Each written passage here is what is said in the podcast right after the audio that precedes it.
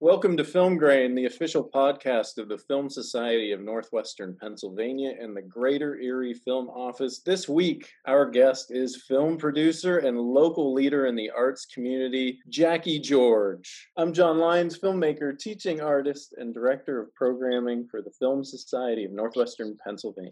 I'm Erica Berlin, the executive director of the Film Society of Northwestern PA. I'm Mike Berlin, Erica Berlin's husband. Hi, I'm Sosi. I am owner and producer at Retro United Inc.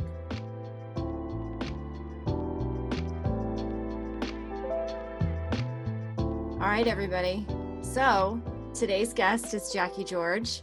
We're very excited to have you, Jackie. And we know you've got a really interesting background um, and are doing some really cool things in Erie right now. So let's just start off by hearing more about you. Tell us where you come from and how you ended up in Erie. I am originally from Erie. I grew up here on the Lower East Side town, went to East High School, a graduate, proud warrior, a proud warrior, and then um, went to Edinboro and graduated from Edinboro. And at the time I was at Edinboro, there were three things that women could do they could become teachers, nurses, or secretaries. And I said, I don't think so.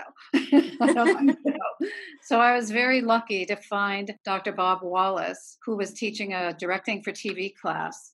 And he kind of took me under his wing because he saw what I wanted to do. And uh, his class kind of changed my life. Knowing that I've always wanted to do film, even as a little girl, funny story. I lived, our houses abutted backyards, and it was Vinnie Marchant. I don't know if you guys know who Vinnie Marchant was. He was the stage director at the Warner Theater for about 100 years. And his daughter was the same age as me. So on the weekends, we would walk up to the Warner, walk through the French Street door, go through all the props and set dressing flats, sneak down the steps to the side of the stage, and watch movies the entire weekend. Oh, so it was kind of the, my first foray into the escapism of film and also the fascination of how how are they doing that and why are they doing that and how, how did that happen? So that's kind of i think as a young child i always had this in me um, but it took a while to get there so tell us about your experience with your professor. I mean, what kind of projects did you work on? How did he encourage you? Did you do any projects here in Erie? I think I took his class in my senior year. My college roommate and I, she was a singer, guitar player, mm-hmm. songwriter, and I was a dancer. And so we got to direct each other. I mean, if we ever found those tapes, they would be very, very laughable because you have to remember it was a very long time ago. But Dr. Wallace actually he just encouraged us to be ourselves and to you know we were hippies back then. It was a completely different world. It was so innocent and yet we thought we were so outrageous. And so he just encouraged us to write produce direct and star in each other's projects. So she started mine i starred in hers. I danced she sang and played guitar and it was probably something so hokey and silly but it made us feel like superstars. Oh that's great. Did you exhibit the films anywhere you know, he I don't believe that he did. And when I came home this past time, unfortunately, Dr. Wallace died. And I asked Edinboro if they thought they still had them in the archives because I thought it would be absolutely fascinating to watch my you know 20 year old self but i don't believe that they still have them i got to meet bob when i came here as a student briefly and yeah he what a warm uh, individual and you know he, he had quite a personality and i was just going to say like miller hall is still standing i don't know if your class was in miller but I, you can I go over to Miller and break in and see if it's in, see if your stuff's in there. Is that where the TV studio was? Yeah. That, yeah, that's where we filmed. Wouldn't that be fun? Oh my gosh. I know. I, I that would be a lot of fun to see it, but you know, it'd probably also be cringeworthy. so to make a long story short, on my trip to Los Angeles, I moved there in my mid 20s um, after living in Boston for a while. I was married at the time, and my husband graduated from Berklee School of Music. So we said New York, LA, and then we decided LA. Let's go get some nice weather. and um, here's here's the lunacy of you know being from Erie and but having a vision, having a dream, having a passion. I just decided that I was going to go to every movie studio and give them my resume. with absolutely no experience whatsoever. And I did, and I never heard from anybody, right? so, what does one do? You become a bartender. Uh-huh. And so. I did. I became the first female bartender at the Sheraton Universal Hotel. And all of my fellow bartenders were all from Thailand. So they spoke no English, and it was me. But at the time, Sheraton Universal Hotel kept everyone at the hotel that was performing at Universal Studios. And so people mm-hmm. like the Eagles and Willie Nelson, they all came and stayed there. So they were all at my bar. And I just found it fascinating because I was like, I'm serving, you know, Willie Nelson a shot of tequila. And all of, all of these fantastic performers came. Telly Savalas was actually living in the hotel, and his mom was living there too, Mama Savalas. And it was really a trip because all of a sudden you just think, well, these are the people I want to work with. How do I make that step? And uh, it took a couple of years of serving some serious Mai Tais. And finally, one day, there was a, a British gentleman staying in the hotel. And every day after work, he would come to my bar and he would order a Heineken, very heavy uh, British accent, but like very sophisticated, you know, uh, monogrammed cuffs on his shirts. And wasn't much older than me, but he just seemed like he was he was 50 and I was, you know, 25. And after a couple of months, he said, um, you seem like a smart little cookie, Lovey. He always called me Lovey. And he said, well, why don't you come and work for me?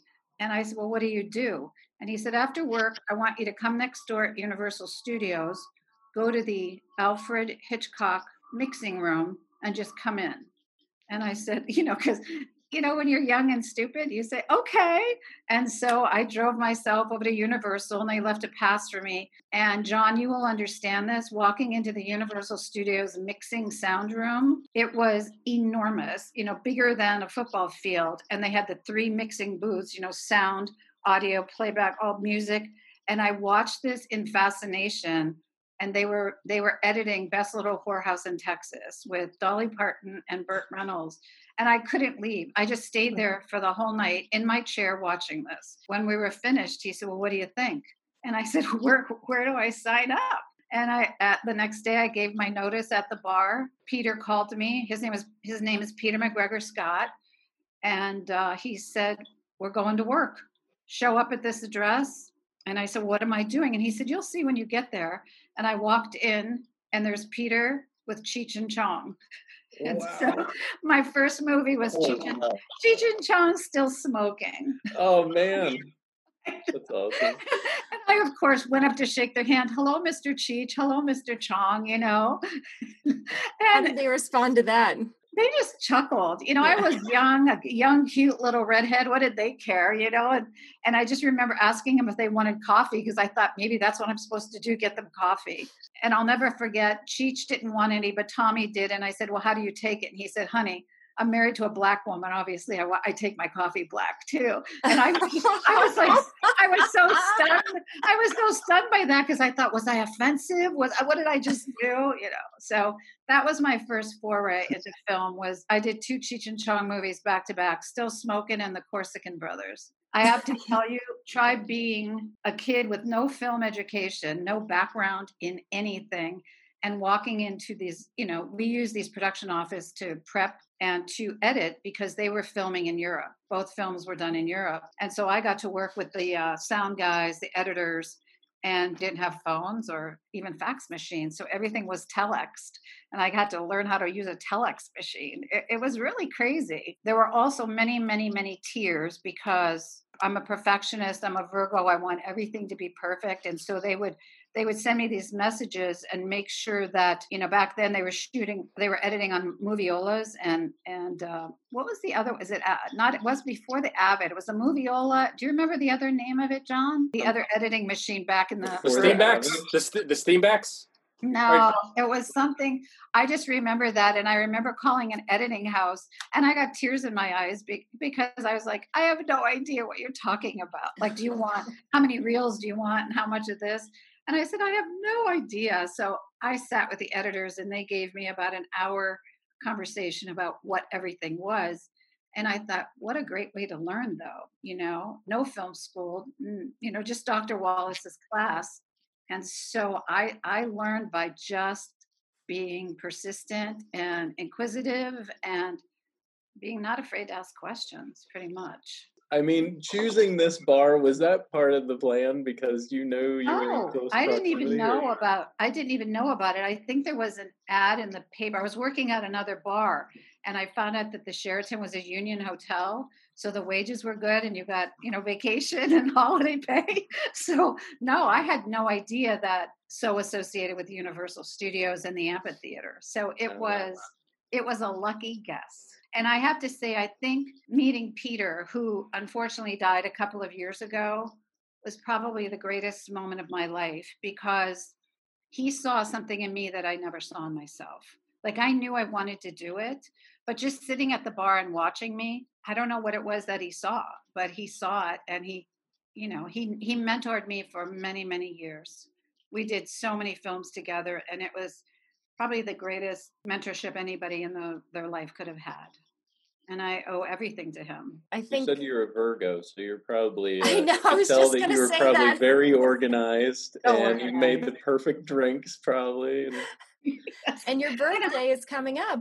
I just had it. You just But- had it. but it, but it's also I'm a neat freak, you know. So all of that, he probably saw all of that, and he was very um, British that way. You know, everything was neat and tidy in his life. So maybe I don't know, but he he was like a big brother to me. And uh, the most wonderful thing about him is everybody, you know, in Hollywood, everybody thinks everybody's doing everybody right, and never once in the 30 years I knew Peter did he ever ever make an improper move, pass, touch, anything. He was a true gentleman, which I can't say is true for everybody out there, but that was a lovely, safe place to be. the age I am at now, which is 40 essentially, um, you forget how your role, so Peter for you was a mentor and he was very intentional about it. I think that we, our age, like my, Mike and, you know, John and Sosie and you, forget that we are mentors too. You know, I think about this a lot in my life. I used to, I used to work in a mentoring program and I realized you can intentionally mentor, which Peter obviously did for you. He kind of said, you know, you're somebody that I think is going to be really successful and I'm going to help you do that.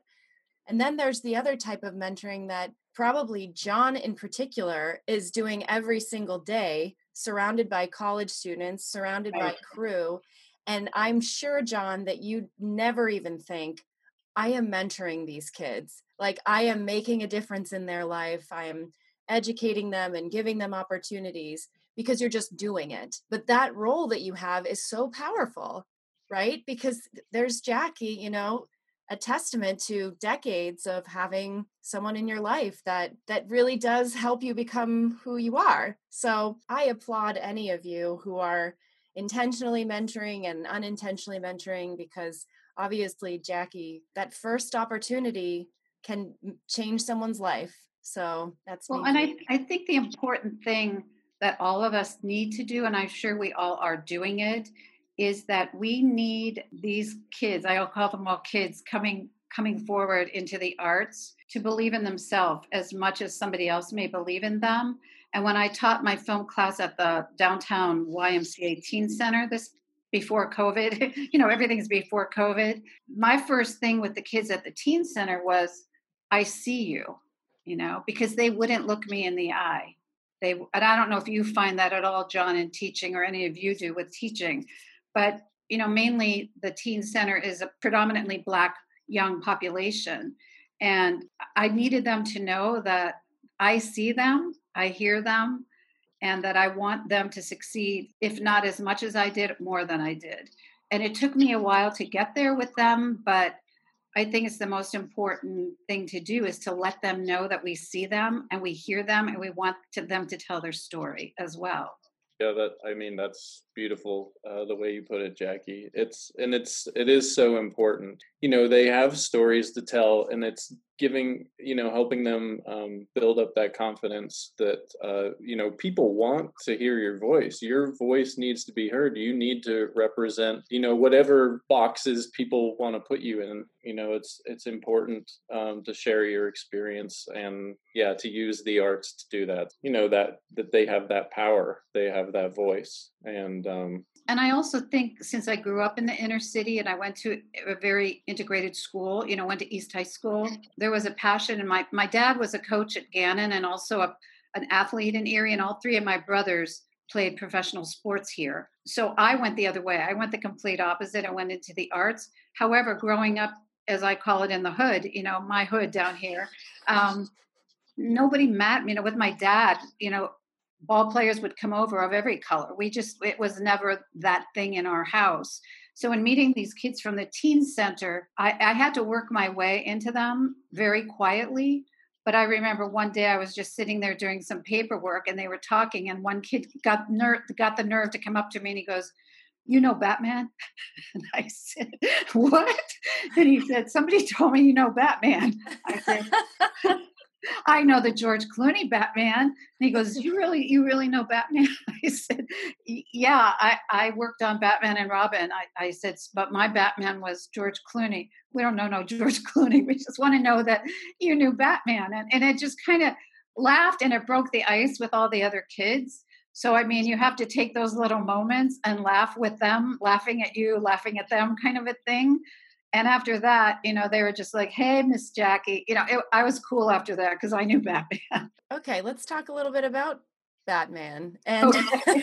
some of the other uh, other characters and other films that you've worked on. Um, your list of credits is pretty long.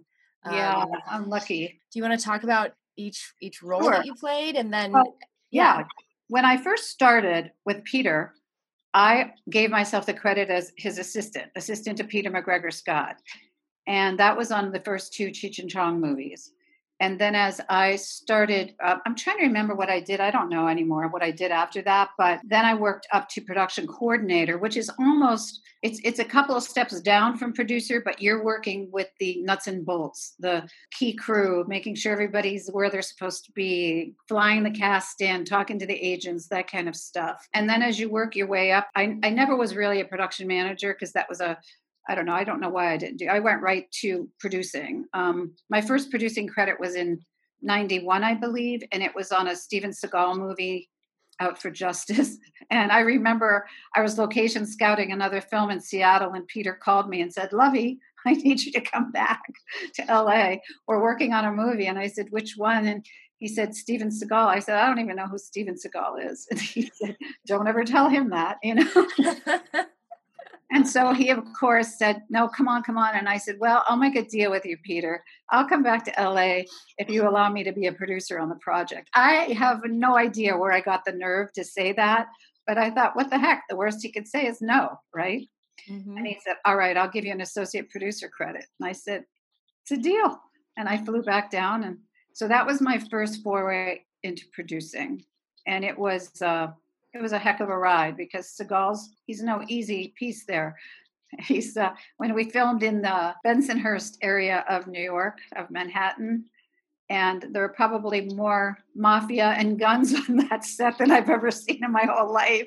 Everybody was a, you know, everybody was somebody's goomba on that movie in New York, and then we finished it in LA on the sound stages. So that was pretty interesting. I was looking at my own credits today because I don't even remember my my chronological rise here, but I I saw that I did Die Hard 2 and Dick Tracy back to back, which were two formidable films. Just Die Hard 2, we were looking for snow. If you remember, it's Christmas and it's snow. And we had to move five times because every city we went to, it's the hottest winter we've ever had. and, and of course, who gets the 2 a.m. call but me?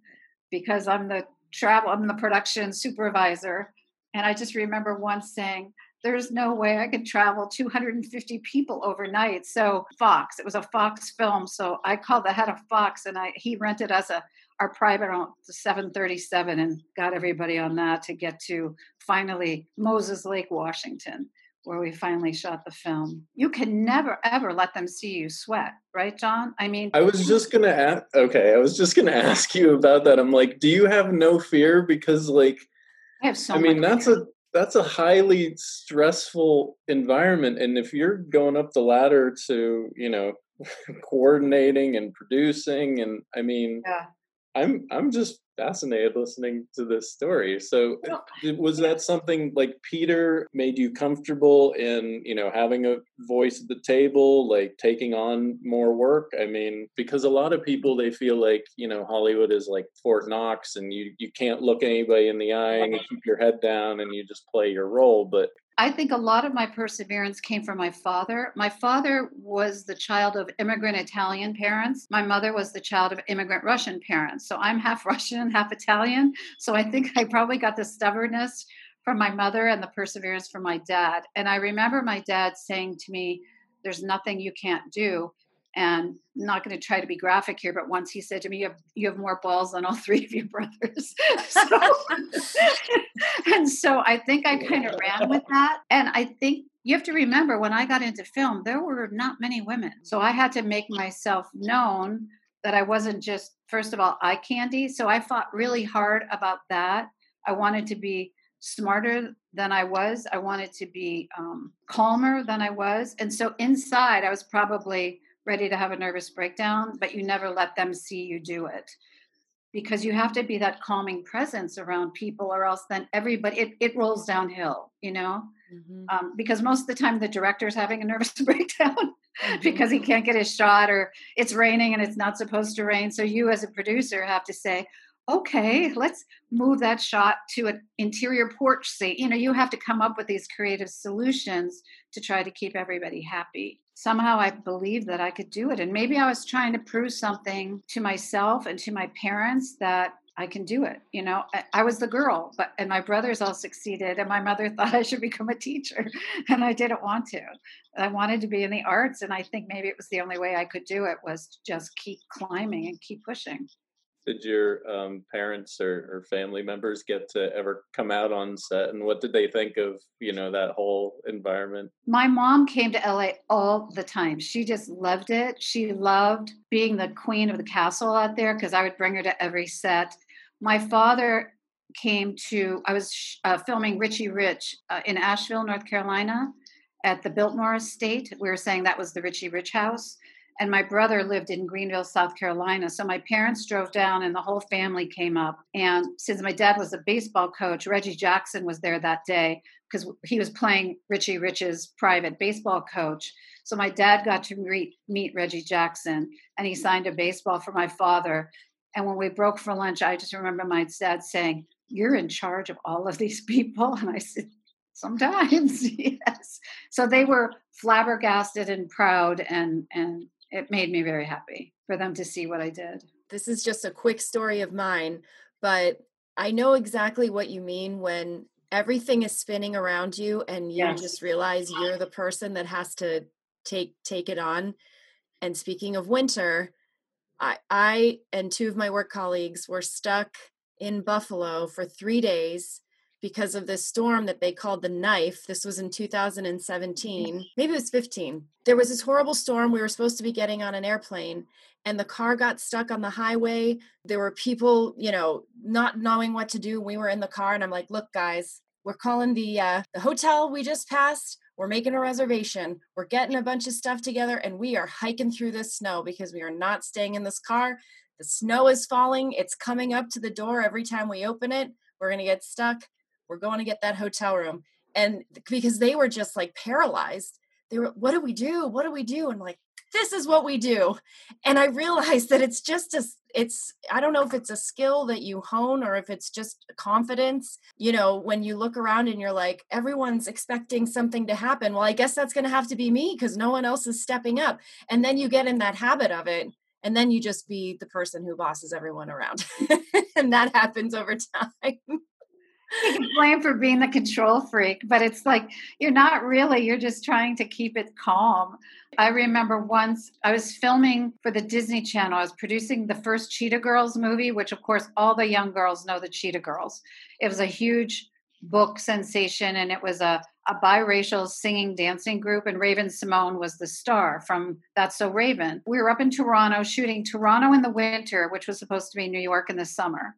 And so we had to CGI everybody's breath out of their mouth, you know, all that stuff. And on our big finale, we shut down two whole streets in Toronto. I'll never forget my gaffer came up to me and he said, We have a problem. And I said, What's that? And he said, There's a huge thunderstorm coming our way. And I said, How long do I have to shoot? And he said, I don't know. And I said, Well, let's get going. So I told the first AD, We got to go. We got to go. I mean, it's the huge finale. It was a big song and dance routine, which is hard. And, you know, it's kids and dogs. Okay, great, you know. And all of a sudden, a lightning uh, struck one of our huge um, Musco lights and I just said, "That's it, cut, go, everybody!" And we were all out in the rain. I was pulling cable. I don't even know how the hell I was doing it because we were all soaking wet, you know. And I'll never. So I had to call the studio, and of course it was Disney, and they're they're they're tough. And I'll never forget. They said, "Well, what are you going to do?" what are you going to do about this? And I said, I don't know. Let me get the equipment out of the rain first, get the kids home, the dog back in its kennel, and then we'll talk in the morning because it's 3 a.m., you know? So I think you're expected to know how to do everything if you do it right. And that was a that was a tough one. So the next morning, obviously, I reconvened with the production manager and the location manager, and we figured it out how we could do it. But those are just crises that you can't let anybody see you freaking. I don't think I slept for two days after that, you know, because I was trying to figure out how am I going to save this movie. Um, so it's a, you know, it, it all goes with it, doesn't it? Well, good for you. I know that there are some people on this podcast right now who, in particular, love Dick Tracy. Am I right, Sosie? Let me get comfortable. I've been waiting for that. He has he has some opinions to share with you. Please do. It's one of my favorite films that I've ever worked on. All right, number one, it was the best platform to give us later down the road Sin City. As soon as I started watching the film as an adult, the fight scenes, the cinematography, and everything, I was really missing out when I was watching it as a child. $46 million was the budget with that cast. How the heck did you guys do it? I'll tell you how we did it. It was Warren Beatty. And I've never mm. met anyone smarter. I've never met anybody more driven. I, I really think he's a brilliant genius. He's a he's he's kind of he's a guy that if he sees like if he was watching this right now, he would see this thing right here behind me, that's what he would be focused on. And he'd say to John, I need you to find out where that painting is from. So he wouldn't be focusing on us. I mean, his his brain is such a constant moving target. And because he was Warren Beatty, you know, he he produced it, he starred in it, he directed it, and nothing got past him. Like you could never bullshit Warren Beatty. If he asked me a question and I didn't know it, I better say I don't know because if I made something up, he would call me on it in a second. I think Madonna was originally, you know, that was originally her. He just called Dustin Hoffman. He just he called Al Pacino. They were all pals. Mumbles. it was crazy. It was crazy and the coolest part is that was we filmed that on the back lot at Universal, and we had huge production trailers. Even though it was a, a, Disney film, we shot it at Universal. So I had we had the production office in my trailer. So there was a huge lobby, and then there was my office was the first one. This is such a great story. And every day Madonna would drive herself. She had this little black Mercedes, and she would always hit my trailer. she would always run into it. I'd say, "Well, Madonna's Madonna's." I'd call, you know, Madonna's here. Let them let the set know she was there. One day she came into my office and just said, "Can I use your other desk and phone?" And I said, "Sure." I learned from that woman so much about being a strong, independent businesswoman. I mean, she was 32 years old. She had chutzpah like I never saw in my life talking to agents, talking to managers, saying, I'm not doing that. Boy, was she smart and driven, and she knew what she wanted and what she didn't wanted. But I, but I have to say, my favorite probably was meeting Al Pacino. Being a half Italian girl, I'm gonna say. I did not know that he was in the movie until I was an adult. When I went back and looked, and I'm just seeing all the faces as the movie progressed, it was like I had to ask you, how in the hell, and you already answered it, but how in the hell were they able to corral all of these legends for one movie that would probably be impossible to do now on a budget without feeling like you're going over? Like, it was so impressive. I think the other important aspect about Warren, he had his producer hat on all of the time, and he hired the for me one of the most brilliant cinematographers in the world, Vittorio Storaro. And when he mm-hmm. when he flew in, he flew in two of his crew and this enormous lighting board from Italy. He got together with the production designer. All of these people are legends. Richard Sylbert was the production designer. Milena Canonero was the costume designer. Barrie Osborne was the producer who was went on to do all of the Lord of the Rings movies. But Vittorio set the tone that if this is a comic book, we're only going to use primary colors. And watching these great people sit together and collaborate on color schemes and lighting and I, it was it was unbelievable to me i learned that was like a master film class real quick sorry that lighting board is actually really famous because fellini used to use it yes. in uh, in italy in cinecittà which is a very famous yes. uh, film studio in italy we were referencing one of the all-time legend dps and stuff like that he is legend just amazing. I, I can't believe that they actually flew this like the lighting board over. That's amazing. That's incredible. Well, Disney said no, and Warren said yes, and guess who won? Warren. Well, Warren Beatty, yeah, yeah, also a legend. Of but I'll tell. But here's here's a fun story about that. So Vittorio found out I was half Italian. It works sometimes, right? So they befriended me, and they took me out to dinner at least once a week, and they would speak, you know, Italian, and I didn't understand hardly anything. But he, I was like, became like a little sister to these guys from Italy. I don't even know how it happened. And when he left, went back to uh, Rome he signed an autographed uh, book that he gave me of, of, his that he wrote about cinema. So I still have it. And I mean, it was, you know, it's those are things that you just never forget in your life. And it, and that was a film that my mom came on. And there was one day when she was on the set and she was so nervous and i said just don't talk just please don't talk mom when they say rolling that means you can't talk don't sneeze don't do anything and warren i don't know if you remember the little boy that played boy with the red hair. They weren't getting his hair. They weren't. Yeah. They his his. I'm trying to remember what his name was. I have it written down somewhere. But they were they were yeah. get his hair right. So Warren said, "Jackie, get over here." And they went like this. This is the color we want. and my mother my mother swooned. You know, Warren Beatty just touched my daughter. It was very. it was very very cute and then i want to tell you one more story about dick tracy because this one was for me it took my breath away I had to go through a couple of the sound stages to take some paperwork.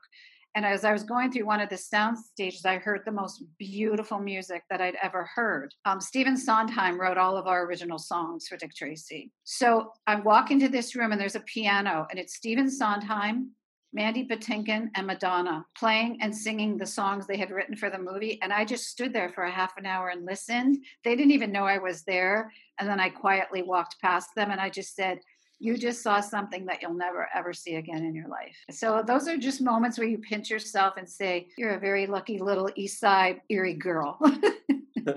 That's amazing. I ha- I have to ask you. I would, yeah. I would be kicking myself because I'm, you know, huge Batman guy. We have JJ yes. Hodges yes. Uh, on the podcast here soon, and he's a huge comic book guy. So yes. Batman and Robin, when it came out, so you know, controversial. so controversial and i was like a batman robin apologist. My my friends were not fans um, but uh, I, I thought you know what he was what schumacher was going for you know i i i get what he what he was going for but that movie was like over the top, like so neon. You know, you got the bat nipples and all the crotch shots and everything, all the latex and the rubber and everything. I, I mean, about the nipples. yeah. Do you have Do you have any Batman and Robin stories? I'm curious. I'm curious. I do. I do have a couple. So that was when Peter called me to come do Batman and Robin. He was producing it alone, and he said, this movie just took on a life of its own. And he said, I need you to produce second unit. And I said, Well, how big is your second unit? And he said, Over a hundred days. And I said, Your second unit is a hundred days. And he said, And it's almost all nights. And I said, Seriously? That okay, let's go, you know. So I did. It was very interesting because Joel Schumacher, who we just lost again, you know, a couple of years ago too, was so flamboyant. He was just flamboyant. And I remember he would come from sometimes from first unit to our unit, and he would have a, a flowing jacket on. And hello, ladies, you know, hello, Georgie, hello, Arnold. You know, he was just lovely and sweet, but he knew he knew the cod pieces were over the top. He knew the nipples. That was what he wanted to do, and Warner Brothers didn't stop him we had Mr. Freeze one night, which was, you know, Arnold Schwarzenegger, of course, and he was in full Mr. Freeze regalia and we had to freeze the we had to freeze the sound stage at Warner Brothers and he's smoking a cigar while he's Mr. Freeze and he said Jockey my son Patrick is coming for lunch, you know, in his accent. Make sure the nanny will bring, you know, he was telling me, I said, okay, that's fine. I'll make sure at, when we break for lunch, I'll make sure that he comes to you. So Patrick Schwarzenegger at that time was just a little boy. He must have been three or four. And the nanny came in and I walked over. I said, we're almost done. We'll break for lunch. And so I said, Come on, Patrick, I'll take you over to daddy. And he walked up to Arnold in Mr. Freeze gear and he just burst out crying. That's not my daddy, you know. And Arnold's like, Patrick, Patrick, it's me with the cigar. And I he was so scared of his dad dressed as Mr. Freeze. And I just thought, you know what? Sometimes they just don't pay me enough money for all of this. But it was really a cute story. And I remember a couple of years ago, I got a call from the Hollywood Reporter. They did the anniversary, I think it was the 20th anniversary, and they asked me for some anecdotes. So I just told them some of that stuff, you know. And it's really sad that both um, Peter and Joel are both gone now because they, if it hadn't been for those two guys, that movie never would have been made. It was enormous. We shot at the Spruce Goose. Do you know what the Spruce Goose is across from the Queen Mary? In Long Beach, they have the Queen Mary docked, and next to it is the hangar where God, Howard Hughes. Howard, Howard Hughes. Hughes. had his oh, oh, had his his okay. his, his, his Spruce Goose, yes. right. So yeah. that's where we were filming in Long Beach. So we would shoot all day in the hangar and then we would sleep on the Queen Mary ship because it was such a long drive back and forth.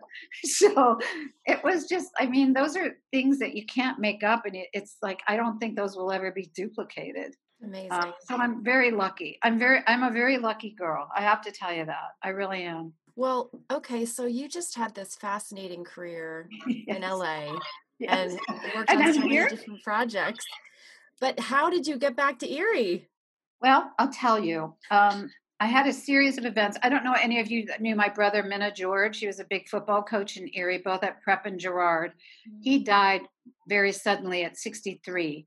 And I came back to help take care of my mom because that was her boy. You know, that was her firstborn son. And so I came back then and stayed with her for a while. And then I said, You know, mom, I got to get back. And I went back to LA. My dad had already passed away, and my mom never got over my brother's death. And when I saw that her health was going down, I, I just made a decision that I had to come back and take care of her. So I came back for a while. And then after she died, I had to make a decision. And I said, Well, I've had a really great career. I think maybe it's time to do something else. And so I decided to come move back to Erie and now i'm just doing i'm doing a lot of nonprofits i'm doing mentoring i'm working now during this erie dance film festival working with the downtown y you know i don't know some maybe it was peter's death too. Maybe when i lost peter as my mentor i thought i needed to shape up and mentor some more some more people. Give back you know? Circle of life kind of thing.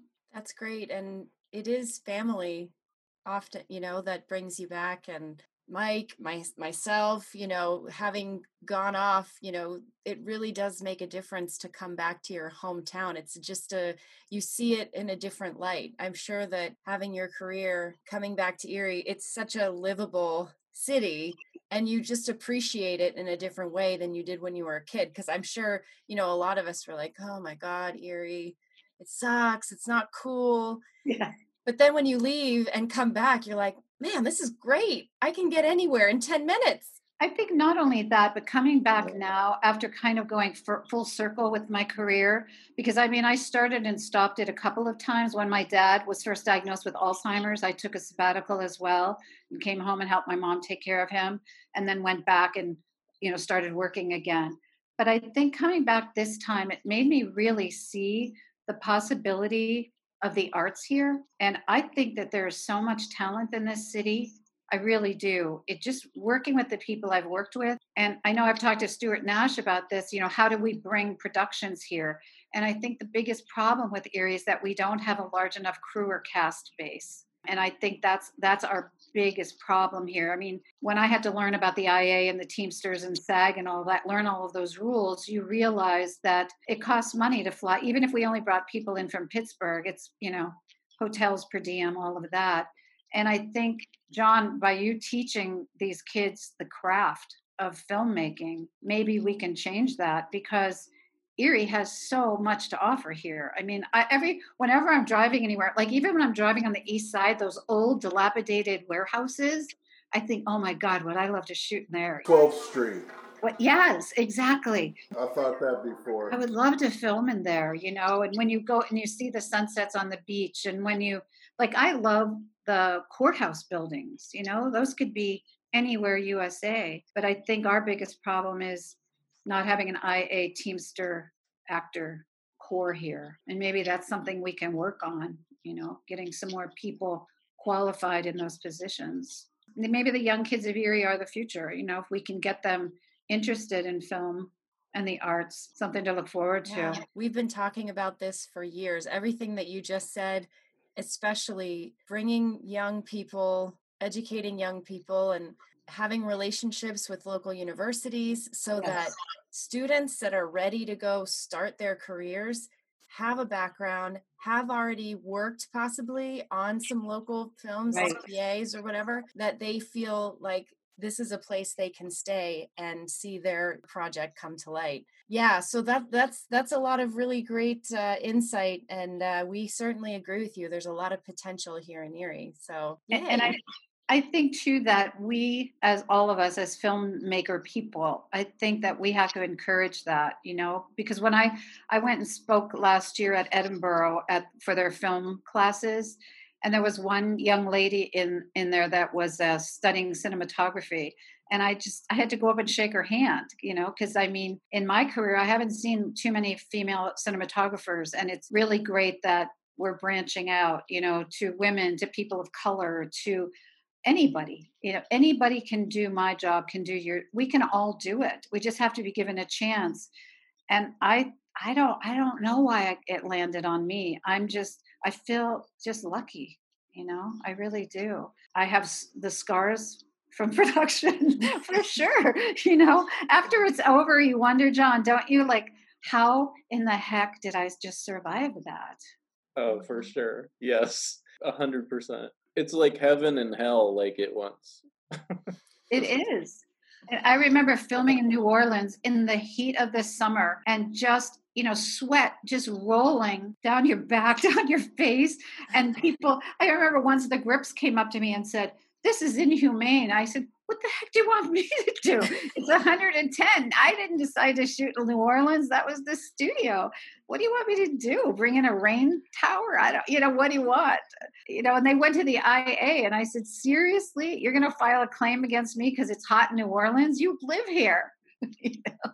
So you just have to learn which fight to fight and which one to let go, don't you? Yeah, because you can get bogged down in all the in all the BS, right? It's yeah, yeah it's managing. You gotta you gotta pick your battles and um you know it's also there. it's being a therapist it's it's everything right there's a lot of personalities on set the actress debra winger once said that she believed women made the best producers because we have the maternal instinct because you're almost everyone's psychiatrist, right? You got to be everybody's psychiatrist. But also, I think we have that little bit of nurturing in us. That you know, I remember once my my Shreveport, Louisiana crew was all female camera, except for the DP was a guy, and he hired all women.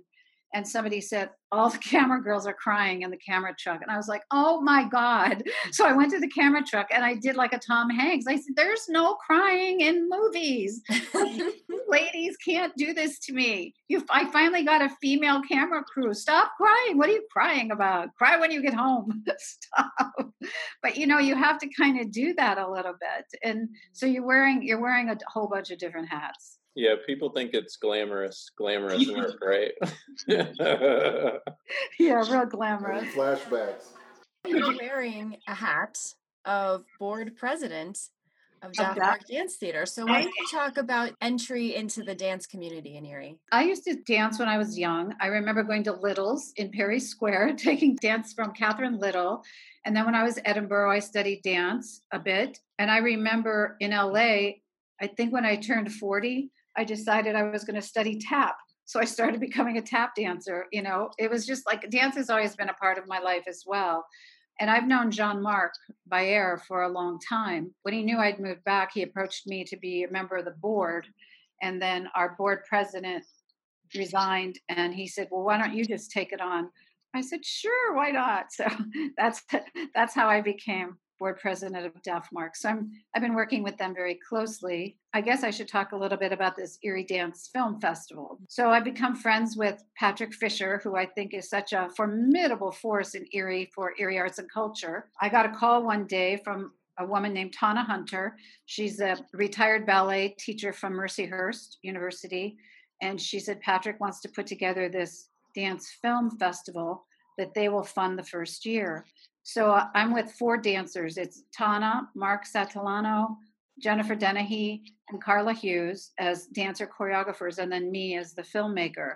And so what we're doing is reaching out to Erie County, can be all of the county, filmmakers, dancers, choreographers, and we want to launch next year, all COVID depending, obviously, the first Erie Dance for Film Festival. And what we're trying to do is pair dancers with filmmakers they can come up with their own thematic short, three to eight minutes short. They go off and do their thing. You know, they have to be socially distant. They got to make it work for however it works. And they will then conceptualize it, film it, edit, and then present it back to our committee and we will then decide which ones we're going to screen next year along with some other national international dance for film and have like a big premiere in erie. So i'm reaching out to your community for more filmmakers to sign up and they can go to eriedancefilmfestival.com they can go to erie arts and culture website. Everything's on there. There's no application fee. We will provide a production stipend to cover some of their costs, you know, so everybody gets a little paycheck. The dancers, if you don't have a camera, maybe you can rent one, you know, that kind of. It's not a lot of money, but we will be giving so it doesn't have to come out of their pocket. What we want to do after we have the premiere, we want to screen it around Erie at community centers because it's another way to show all of Erie that there is something you can do here with your art. So we'll go to Booker T. Washington, we'll go to Schuster at Gannon, we'll go to Martin Luther King, we'll go to the east side, the west side, wherever we have to go and screen this for free so that people can see what's available and then hopefully there'll be a continuum for the following year. I, I love, love this idea so much. Yeah. I love it too. And and then um, Carla Hughes is going to we're going to do the final final screening at the Dance Consortium their big event, I think it's in October of next year. Now, all of this we know is because of COVID. We're going to figure it out as we go along. But I want kids to see that, you know, we're, we're accepting kids under the age of 18 if they're with a parent or guardian. As you know, we have to, we're child labor laws. But we're asking the dance makers and the filmmakers to be 18 or over. And I don't care if they're 18, I don't care if they're 80. I want everybody to apply for this because I think some great things can come out of it. And we have a couple examples on our website of other dance for film projects, and they're very, very powerful. So hopefully, maybe some of your students, John, will you know apply. I mean, I'm I'm gonna tell everybody to apply, and I'm applying. I want to do it. I don't I don't care if you pick mine or not. I want to do it. I think it sounds like such a great fun experience. Well, and I, and I think too for filmmakers, nobody ever gets a chance. You know, everybody says, "I want to see your reel." Well, how are you supposed to have a reel if nobody gives you a chance to make something? Right. So this is an this is a way for young filmmakers to get something on their reel. So if they want to do another film, this is what I did for no money. Just think what will happen if you give me 25,000. Do you know what I mean? And, and I want them to have that confidence. And the same thing with young dancers and choreographers. And we want all genres of dance. I mean, our artistic um, advisor is Dr. Shrelina, and she teaches at Gannon. She's a professor at Gannon, but she is a fantastic dancer, choreographer of, of traditional Indian dance. So, I mean, I want hip hop, I want street, I want Indian, I want modern, you know, whatever it is. I think there's no genre of filmmaking or dance that we won't accept. So I think the sky's the limit, and I just hope everybody applies we're working our ass off to get this done. So please spread the word and yes. get some people to apply and come and do it with us. I already know there's a few people that are yeah applying. Yeah. So yeah. So I'm excited about it. So I hope you do do it, John. That would be really fun. You know, it's one of those things that I never necessarily thought of doing before. I mean, I've filmed at Dafmark, but right. you know, doing something like this uh, I, I wouldn't have thought of. So I I appreciate you guys coming up with the great ideas so that so that we can all have the opportunity to give it a shot. Yeah. Uh, is thinking of trying to get the Schuster Auditorium for like a little premiere. I mean, Erie needs to have this kind of, you know, we need to have this confidence in our city, don't we? I mean, we need to know that what we do is not being unseen and unheard. Because I, I felt there was no place for me here. That's why I fled because I knew I wanted to work in it, but we have to show them that they can stay here and still do it. You guys are doing really good things for the young people. and I don't even know if they're all young, but I think we all need to just reach out to the community and, and get people involved. Yeah, just give people opportunity and yeah. um, let them use their, their voice. Just give them the tools and the confidence. Well, and I think the worst word in the English language is can't. You know, I hate when people tell me I can't do it, but yeah. you can. You can. And we just have to guide them to know that they can. I think after all the times that I've encountered different people in this city, even though I like being antisocial, it's amazing to find how many different people from different walks of life have gone outside of this city and achieved things that we are unaware of. I wasn't aware of people musically, people in film, people in theater, people that have written plays, people that have been on Broadway. It's just like if a lot of people, when they were younger, were aware that there was a woman from the Lower East Side that has pretty much been a part of so many different films that carved our ideology of certain things Al Pacino. He's 90% of the reason why there's gangsters in the black community. Absolutely. Like Scarface, Carlito's Way, Godfather. Like, if we knew that there were people that walk down the same street as us, that they've seen things that they could come back and tell us through different perspectives the possibilities.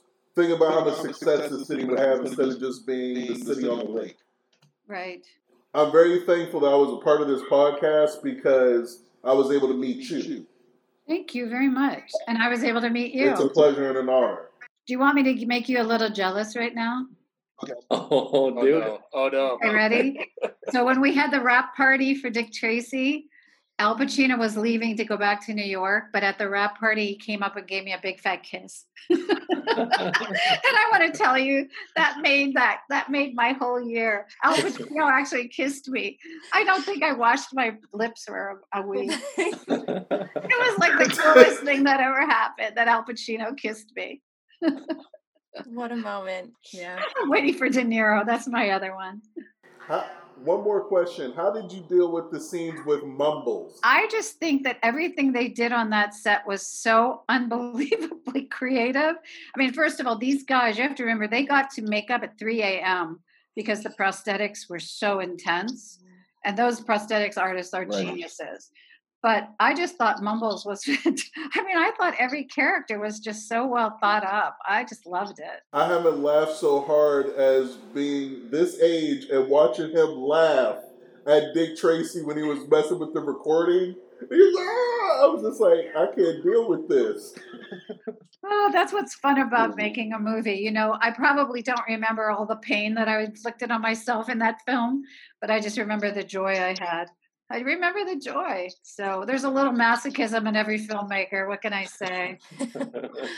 well, that's yeah. a great thought to uh, wrap up on.